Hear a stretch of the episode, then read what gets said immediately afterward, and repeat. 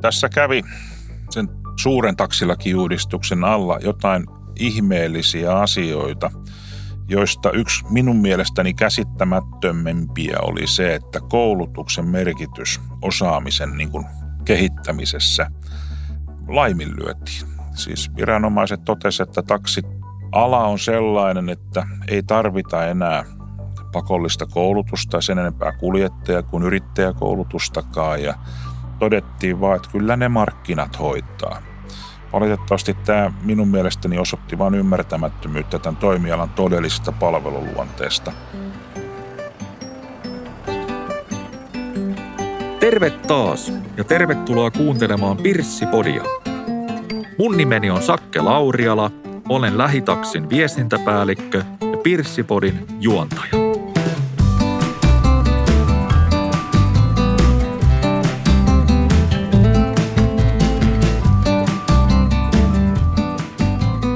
Tervetuloa Pirssipodin pariin. Jälleen uusi jakso eetterissä ja tänään meillä on vieraana kukapa muukaan kuin Lähitaksin legendaarinen Taksi Juha, eli toimitusjohtaja Juha Pentikäinen.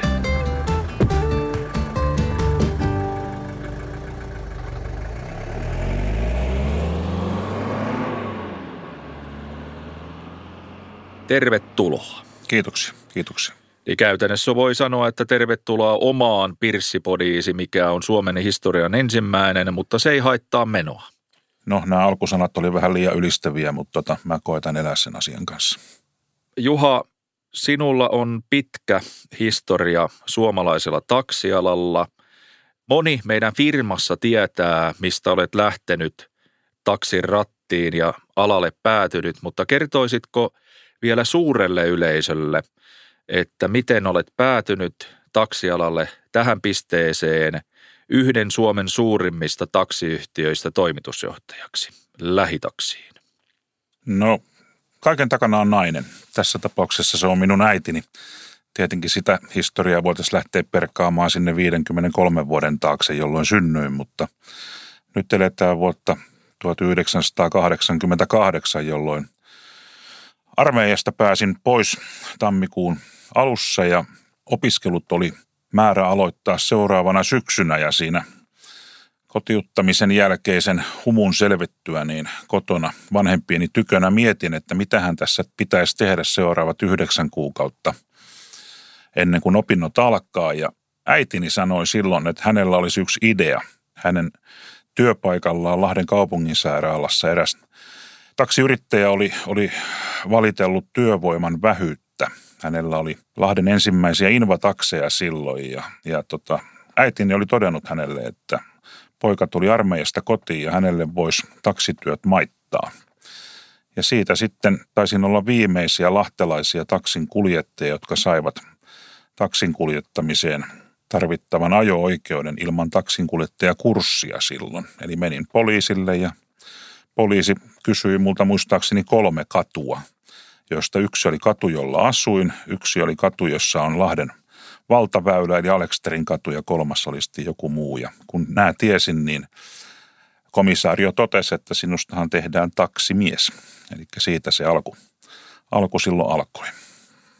Tänä vuonna purkitetut pirssipodit ovat yllätys yllätys käsitelleet taksialaa ja tietysti viime aikoina, vaikka on olemassa edelleen paljon hyviä yrittäjiä, kuljettajia, taksiammattilaisia eri puolilla Suomea ja tietenkin lähitaksin piirissä, niin lieveilmiöt korostuvat.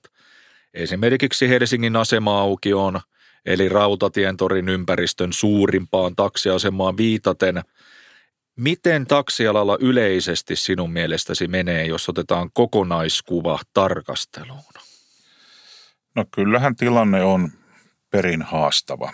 Siihen on monta yksittäistä syytä, jotka valitettavasti osin vähän vahvistaa toisiaan.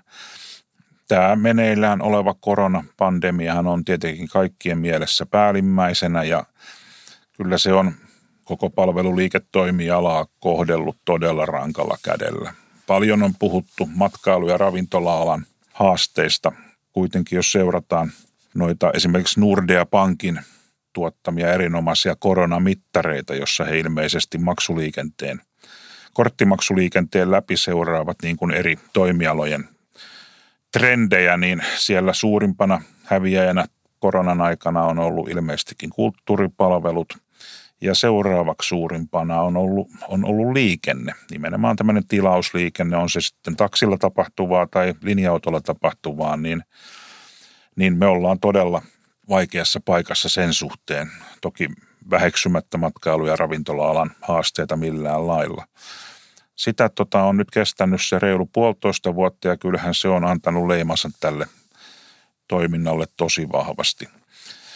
En tässä yhteydessä voi kuitenkaan olla tuomatta esiin myöskin tätä vuoden 2018 suurta taksilakiuudistusta, joka muutti verrattain säädellyn toimialan ilmeisestikin yhdeksi maailman liberaalimmaksi liikennelainsäädännön ohjaamaksi toiminnaksi. Ja se on kyllä nimenomaan täällä meidän alueella tätä toimintaa muuttanut todella paljon. Tarjontaa on tullut valtavasti lisää ja se on osaltaan vaikuttanut tietenkin siihen, että kun markkina ei olekaan kasvanut odotuksien mukaisesti, ilmeisesti on käynyt juuri päinvastoin. Niin, eli se, mikä on noussut ongelmaksi, on se, että meillä on kasvanut yrittäjäkunta voimakkaasti tällä alueella, tullut tuhansia uusia yrittäjiä – ja samanaikaisesti markkina on todennäköisesti ja tosiasiallisesti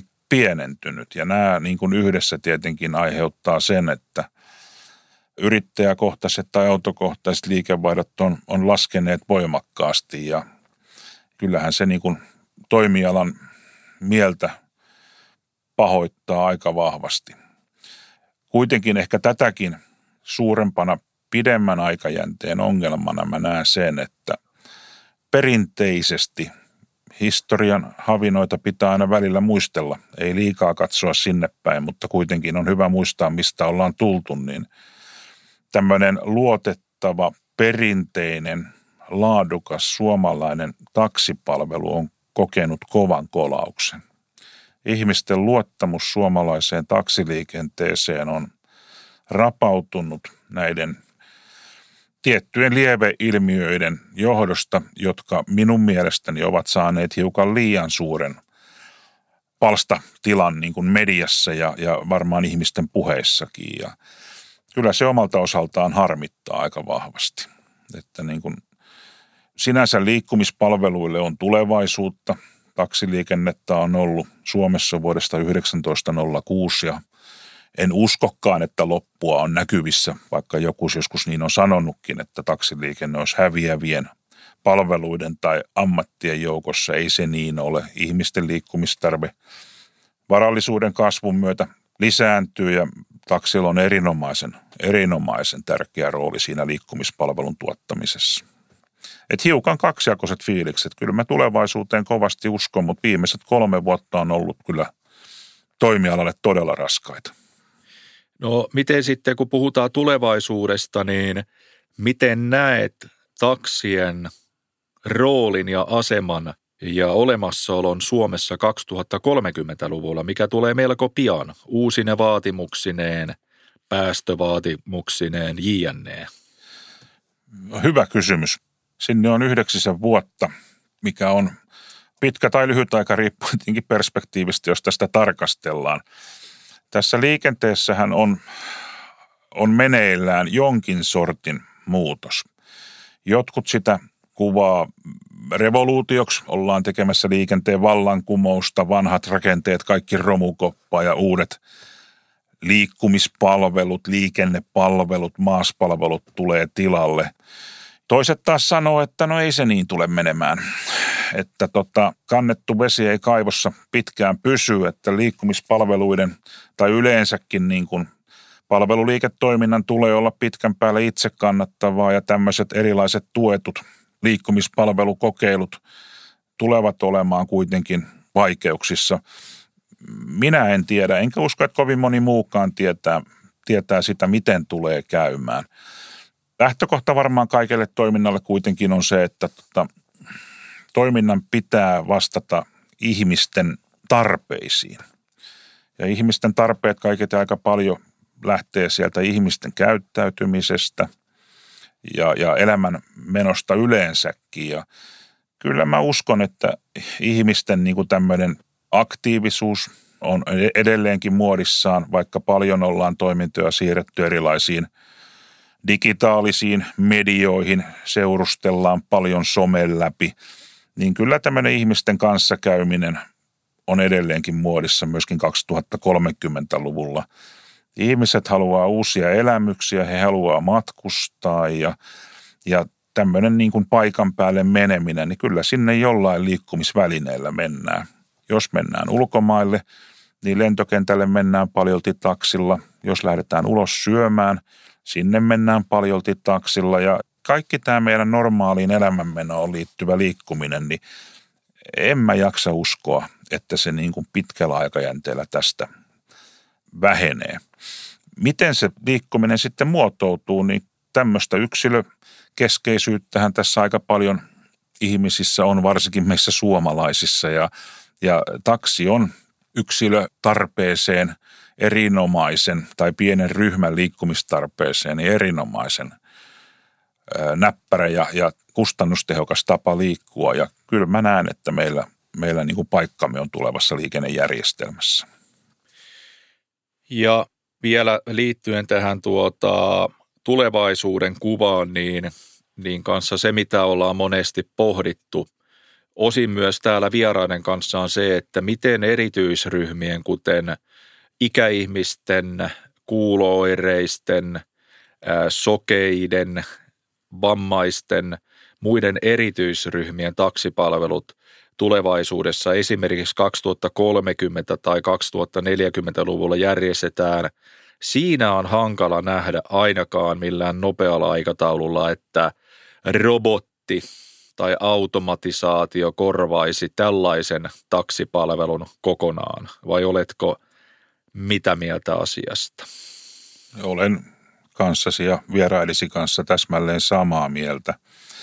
Ne henkilöt, jotka lausuu semmoisia asioita, että pystytään sitä palvelua niin kuin hurjasti muokkaamaan, niin aika usein eivät tunne sen palvelun todellista sielua ja syvintä olemusta. Siinä on paljolti kysymys muustakin kuin asiakkaiden siirtämisestä paikasta A paikkaan B. Sen kuljetustapahtuman oheen liittyvät muut palvelut ovat sen kyseisen asiakkaan kannalta monesti niitä tärkeimpiä. Kuljettajat avustaa liikuntarajoitteisia ihmisiä pääsemään sinne autoon, käydään kotona auttamassa parhaimmillaan vaatteita päälle, vanhusten kanssa käydään asiointipalveluja suorittamassa kaupoissa ja, ja, ja ollaan niin kuin siinä arjessa apuna. Se ei suinkaan ole pelkästään sitä ihmisen siirtämistä kahden pisteen välillä. Kun katsotaan tätä suomalaista, ää, voisiko sanoa, asiakasrakennetta, niin kyllähän tämä meidän ikään kuin pyramidi on silleen vinoutunut, että kansalaisista yhä suurempi osa on siellä tota, eläkeijän kynnyksellä ja kuljetettavien määrä jatkaa kasvuaan. Ja ymmärrettävää on se, että yhteiskunnan niin kuin talouspaineet kasvavat ja tehostamista tietenkin tarvitaan, mutta kyllä meidän on niin kuin syytä tehdä se siten, ettei sitä niin kuin inhimillisyyttä ja asiakaskeskeisyyttä missään olosuhteissa vaaranneta. Tästähän on käyty keskustelua tuolla muissa ympyröissä, muun muassa vanhushoidon piirissä, että vanhukset tai liikuntarajoitteiset vammaiset ihmiset eivät ole mitään numeroita, vaan siellä on ihminen takana ja sen ihmisen ominaispiirteet meidän pitää huomioida ja tuottaa sitä palvelua siten, että sen ihmisen on hyvä elää täällä Suomi-merkkisessä maassa.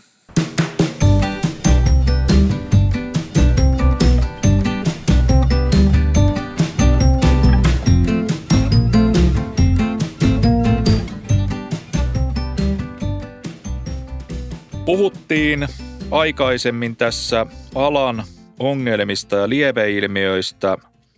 Taksilainsäädäntöä, niin kuin tiedetään, niin on nyt rukattu tällaisella niin sanotulla korjaussarjalla. Tulee pakollista Y-tunnusta.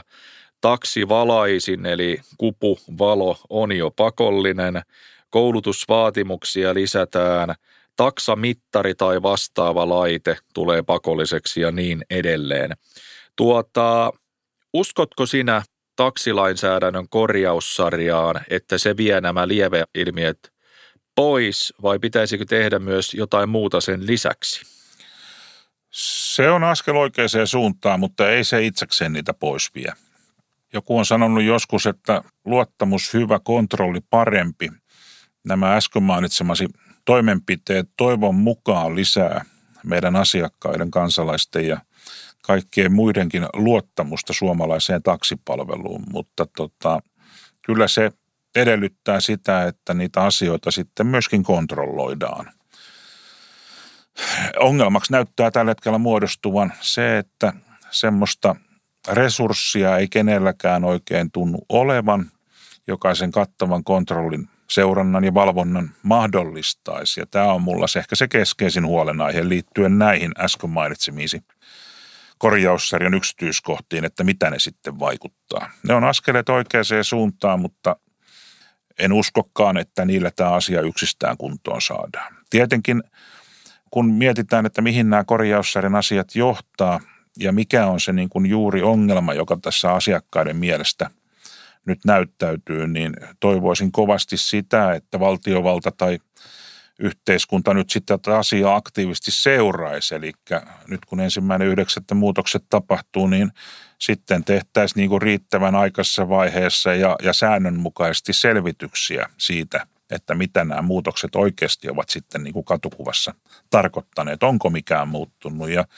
sitten jos ei muutu siihen suuntaan, mihin asiakkaat haluavat, niin sitten pitää tehdä uusia muutoksia tai kohdentaa sitä seurantaa, kontrollia vähän enemmän tähän, tähän asiaan. Eli teema, josta ollaan aikaisemminkin puhuttu ja tuotu muun muassa lähitaksista pitkään, pitkään esille koko alan kannalta, että valvontaa, valvontaa, valvontaa tehtyjen toimenpiteiden korjaussarjamuutosten, joista osa astui voimaan ensimmäinen viidettä ja nyt ensimmäinen yhdeksättä 2021 astuu lisää voimaan, niin valvonta olisi se yksi tuota, avainsana. Se on yksi avainsana. Toki tämä vanha hokema, että kyllä markkinat hoitaa, niin kyllähän sekin osittain paikkansa pitää. Kyllä mä uskon, että euro on tehokkaimpia konsultteja, mitä tuota tässä asiassa tästä valtakunnasta löytyy.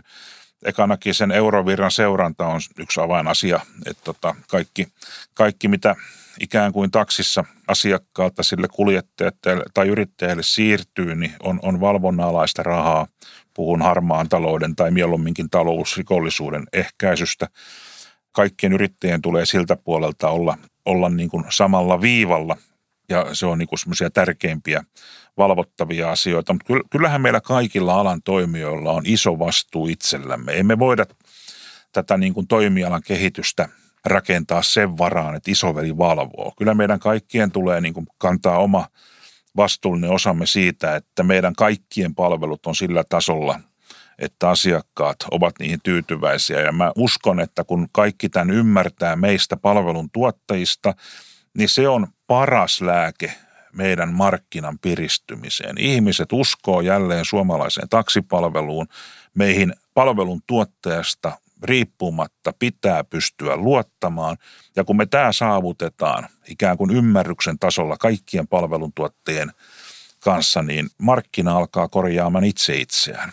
Ja tässä on semmoinen isoin niin kuin minusta toimialan sisäinen haaste, että me saadaan tämä viesti menemään läpi meidän yrittäjien kuljettajien, että tämä järjestelmä on kulunut sanonta on juuri niin vahva kuin se heikkoin lenkki on, että kaikki pitäisi saada nyt tähän yhteiseen niin kuin alan ikään kuin luottamuksen palautustalkooseen mukaan. Mukaan lukien levoton Helsingin asema-auki on taksiasema, josta on ollut viime aikoina paljon puhetta ja porua ja myös lähitaksilta konkreettinen ratkaisuehdotus, jota kovasti toivomme, että virkavalta, viranomaiset, ministeriö ja kaupunki ottaisivat huomioon. Näin onhan se silleen surkeaa, että yksi Suomen vilkkaimmista taksiasemista ja voisiko sanoa tavallaan helsikiläisten käyntikortti maailmalle tai ainakin tänne tuleville juna-asiakkaille, niin on päässyt niin huonoon valoon kuin se nyt on. Siellä on tämmöisiä muilta mailta tuttuja ilmiöitä. Nämähän ei tulleet toimialalle sinällään yllätyksenä. Vastaavan kaltainen kehitys on oikeastaan tapahtunut kaikissa niissä maissa, joissa taksijärjestelmää on liberalisoitu niin vahvasti kuin Suomessa se tehtiin 2018, niin kukaan ei voi siis sanoa vakavalla naamalla, että tämä yllätyksenä tuli. Kyllä tästä toimiala huolensa esitti jo ennen tätä lakiuudistusta, mutta sitäkään on tällä hetkellä turha alkaa voivottelemaan, että mitä silloin kerrottiin. Nyt pitää yhdessä toimialan, viranomaisten ja, ja esimerkiksi Helsingin kaupungin löytää siihen semmoinen ratkaisu, että se jälleen palaa sille tasolle, mitä asiakkaat edellyttävät. Ja tämä meidän tekemä ehdotus siitä, että jos ei sitten muu auta, niin tota, tehdään sinne voimakas liikenteen ohjausjärjestelmä ja vaan tämmöiset niin kuin akkreditoidut taksit sinne sitten pääsisivät, tapahtuuko se akkreditointi kilpailutuksen kautta tai jotain muuta kautta, niin se pitää käydä läpi toivon mukaan hyvässä yhteistyössä eri osapuolten kanssa. Mutta tärkeintä on se taas, että se palvelu saadaan palautettua sille tasolle, että asiakkaat uskaltaa ja haluaa meitä, meitä käyttää. Kyllä.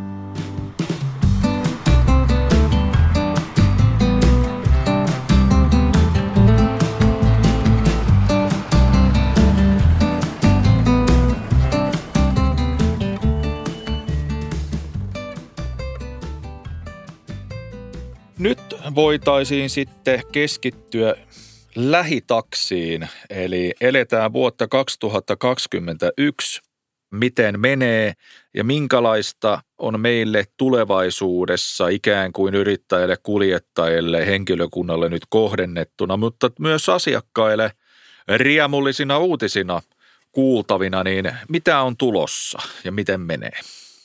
No kyllä me tätä strategiaa ollaan kirkastamassa, mitä me ollaan tekemässä. Ja siihen on tehty hallinnossa paljon töitä. Viimeisen vuoden aikana, puolentoista aikana ollaan pohdittu, että mihin maailma on menossa ja mitä meidän pitää tehdä, jotta me siinä maailmassa ollaan niin kuin kilpailukykyisenä mukana. Ja kyllä semmoinen niin kehittämisohjelmataloon on, on, on päätetty tehdä.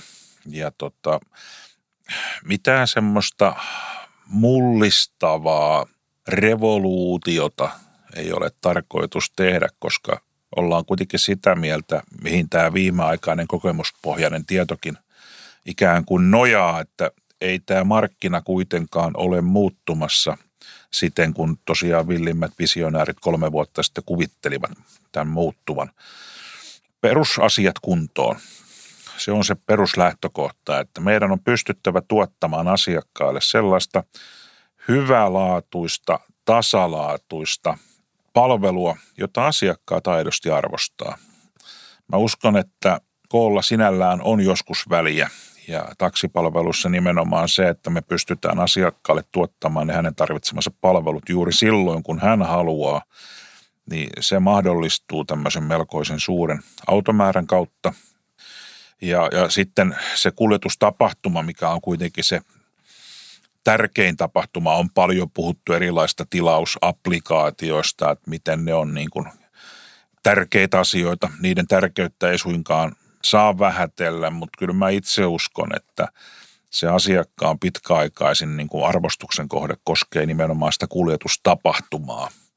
Applikaatiot kehittyy, eri tilauskanavat kehittyy, ne jossain ajanjänteessä on kaikki niin kuin, siis saman näköisiä tai samankaltaisia, mutta se kuljetuspalvelu on se, joka asiakasta kiinnostaa. Ja kyllä mä lähden siitä ja me lähdetään siitä, että koulutus on yksi keskeisin tekijä, millä me saadaan tätä asiaa ikään kuin eteenpäin, että alalle tulijoita pitää saada tänne houkuteltua, pitää nähdä se monimuotoisuus, joka tota, tätä toimialaa ikään kuin eteenpäin vie. Meidän pitää oman koulutuksen kautta pystyä ikään kuin mahdollistamaan niille ihmisille sellainen niin kuin palvelukyky, jota asiakkaat heiltä odottaa. Ja sitten tämmöinen normaali niin kuin palveluliiketoiminnan kokonaisputken hiominen kuntoon, että jokainen osa-alue siinä palvelussa on sitten sillä tasolla, että asiakas on siihen tyytyväinen. Suomalainen kuluttajahan on aika vaatimaton. Se, että aletaan rakentamaan kauheita krumeluureja laitetaan kimalletta ja glitteriä auto täyteen, niin mä en usko, että se on niin kuin se kilpailun voittamiseen tarvittava keinovalikoima, vaan, vaan hyvät perusasiat kuntoon. Ja, ja siihen me tullaan nyt niin kuin tätä asiaa, asiaa viemään seuraavien vuosien aikana tosi paljon. Siihen toki sisältyy sitten erilaisia teknisiä kehityshankkeita. Me ollaan suomalaisessa taksissa panostettu tekniikkaan tosi paljon. Nyt digitalisaatio on tullut vahvasti mukaan ja erilaisia uusia ikään kuin ominaisuuksia järjestelmiin pystytään rakentamaan aika paljon. Ja me tietenkin niitä kehitetään tässä myöskin ihan seuraavien kuukausien aikanakin todella paljon. Ja sitten niin viitaten tähän koulutukseen, niin lähitaksihan on käytännössä perustamishetkestä vuodesta 1965, eli liki 60 vuotta sitten, kouluttanut yrittäjiään, kuljettajiaan eri vuosina, eri vuosikymmenenä, eri tavoin. Nyt olemme saaneet tällaisen ikään kuin virallisen mandaatin vielä uudemman kerran nyt tämän taksilainsäädännön korjaussarjan yhteydessä – liikenne- ja viestintävirasto Trafikomilta, eli olemme virallinen taksiyrittäjien koulutusorganisaatio plus näiden yrittäjäkokeiden järjestäjä. Lisäksi meidän erityisryhmä koulutus. Nyt siihen tulee aika paljon merkittäviä lisäpanostuksia ja eikö niin, että lähitaksi sinun ja muun muassa minun suullani ja myös koulutuspuolemme on vaatinut tätä erityisryhmäkoulutusta pakolliseksi kaikille erityisryhmien kanssa työskenteleville taksiammattilaisille. Juurikin näin. Tässä kävi sen suuren taksilakiuudistuksen alla jotain ihmeellisiä asioita, joista yksi minun mielestäni käsittämättömempiä oli se, että koulutuksen merkitys osaamisen niin kuin kehittämisessä laiminlyötiin. Siis viranomaiset totesivat, että taksiala on sellainen, että ei tarvita enää pakollista koulutusta, sen enempää kuljettaja kuin yrittäjäkoulutustakaan ja todettiin vaan, että kyllä ne markkinat hoitaa. Valitettavasti tämä minun mielestäni osoitti vain ymmärtämättömyyttä tämän toimialan todellisesta palveluluonteesta. Meillä on erinomaisen laaja asiakaskunta. Kaikki suomalaiset ovat taksiasiakkaita. Ja, ja äh, tähän lähes 6 miljoonaiseen kansaan mahtuu monenlaista menijää ja kulkijaa ja jokaisen ominaispiirteet pitää pystyä tämmöisessä yksilöllisessä taksipalvelussa huomioimaan. Ja, ja kun puhutaan erityisryhmien kuljettamisesta, palvelemisesta, nimenomaan asiakaspalvelusta, ei pelkästään sit kuljetustapahtumasta, niin aika harva ihminen niin kuin luontaisesti omaa niitä kaikkia taitoja, joita esimerkiksi – Mm, vaikkapa autististen asiakkaiden kuljettamissa pitää huomioida, näkörajoitteisten ihmisten kuljettamissa pitää huomioida, ää, ravintola illan jälkeen kenties aggressiivisessa mielentilassa olevan asiakkaan kuljettamisen jäl- ää, suorittamiseksi tarvitaan tai monta muuta esimerkkiä. Ja, ja kyllä me ollaan niin kuin lähitaksissa, koko lähitaksi historian aikana haluttu niin kuin – nähdä tämä asia siten, että kouluttaminen kannattaa aina. Ja me ollaan nähty, että se on meille kilpailuetu ja, ja kyllä me ollaan myöskin nähty, että se on välttämättömyys, jotta me tästä meille suorusta palvelutehtävästä suoriudutaan. Ja me ollaan päätetty, että me jatketaan tätä koulutuksen kehittämistä kaikilla tasoilla. Puhutaan alalle tulijoiden, uusien kuljettajien kouluttamisesta – Puhutaan alalla jo olevien kuljettajien ja yrittäjien jatkokouluttamisesta, erityisryhmäkouluttamisesta ja sitten uusien yrittäjien kouluttamisesta. Kyllä tämä on meillä yksi keskeisempiä, voisiko sanoa, kehittämiskohteita lähitulevaisuudessa. Kuulostaa erinomaisen hyvälle ja koulutus on todellakin avainsana, kuten se jo oli tällä alalla aikaisemmin ja me nostetaan siinä vielä olemassa olevan hyvän koulutusjärjestelmän lisäksi seitsemäs vaihde päälle aikaisemmin kuusivaihteisesta, tasavarmasta, hyvälaatuisesta lähitaksiautosta. Loppuun tulee legendaariset terveiset, eli jakaisin terveisesi kahdelle eri kohderyhmälle. Terveisesi Suomessa toimiville ja oleville taksiasiakkaille ja toisena lähitaksilaisille, yrittäjille, kuljettajille, henkilökunnalle. Minkälaisia terveisiä lähettäisit? se on asia, minkä typistäminen muutamaan lauseeseen on aika haastavaa. Mutta jos nyt lähdetään sieltä asiakaspäästä, niin kyllä mä haluaisin semmoisen viestin asiakkaille lähettää, että ei tämä toimiala ole kadottanut osaamistaan. Meillä on erittäin paljon erittäin sitoutuneita taksiyrittäjiä. Meillä on lähitaksi ja meillä on lähitaksin lisäksi myös muita erittäin hyviä taksiyhtiöitä, jotka keskittyvät asiakaspalvelun kehittämiseen todenteolla. Ja kyllä me uskotaan ja luvataan, että me ollaan sen luottamuksen arvoisia, mitä asiakkaat meille antaa. Se, että toimiala on ollut viime aikoina negatiivisesti otsikoissa, on kuitenkin vain pieni ongelma, tai siis sanotaan, että se on pienen porukan aiheuttama ilmiö, joka äkkiä muodostuu kokoaan suuremmaksi. Suurin osa suomalaisista taksipalveluiden tuottajista on erinomaisen hyviä yrittäjiä ja he tuottaa sellaista palvelua, johon, johon asiakkaat voivat luottaa. Asiakas on kuningas, asiakkaalla on tällä hetkellä täysi oikeus valita palveluntuottajansa ja kun asioita haluaa pikkasen selvittää, niin se jokaiselle sopiva luotettava palveluntuottaja varmasti löytyy. Sitten kun puhutaan ikään kuin liiketoimintojen kehittämisestä, niin kyllä mun semmoinen toivomus on, että me puhallettaisiin yhteen hiileen.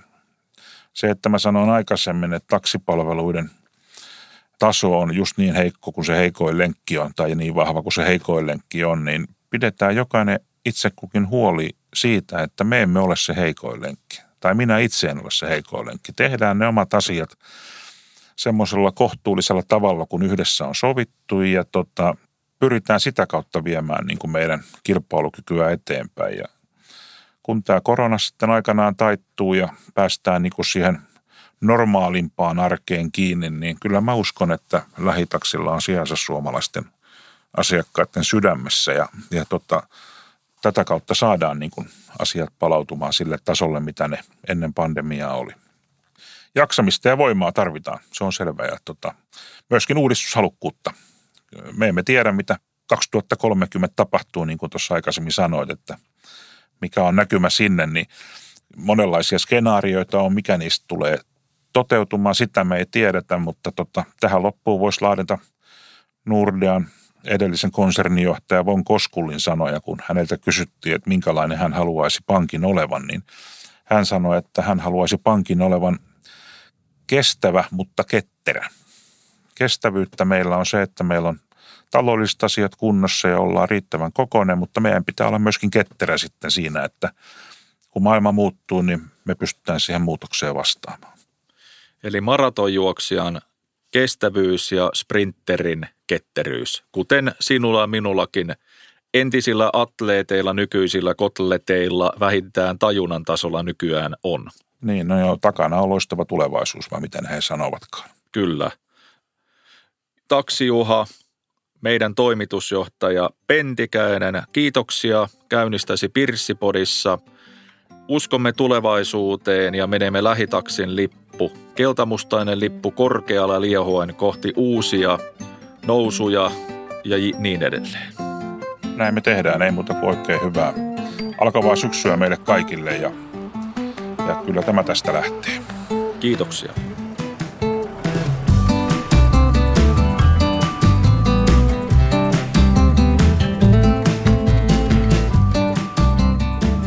Kiitos kun kuuntelit Pirssipodia. Löydät podin yleisimmiltä podcast-alustoilta sekä lähitaksi.fi kautta Pirssipodi sivuilta.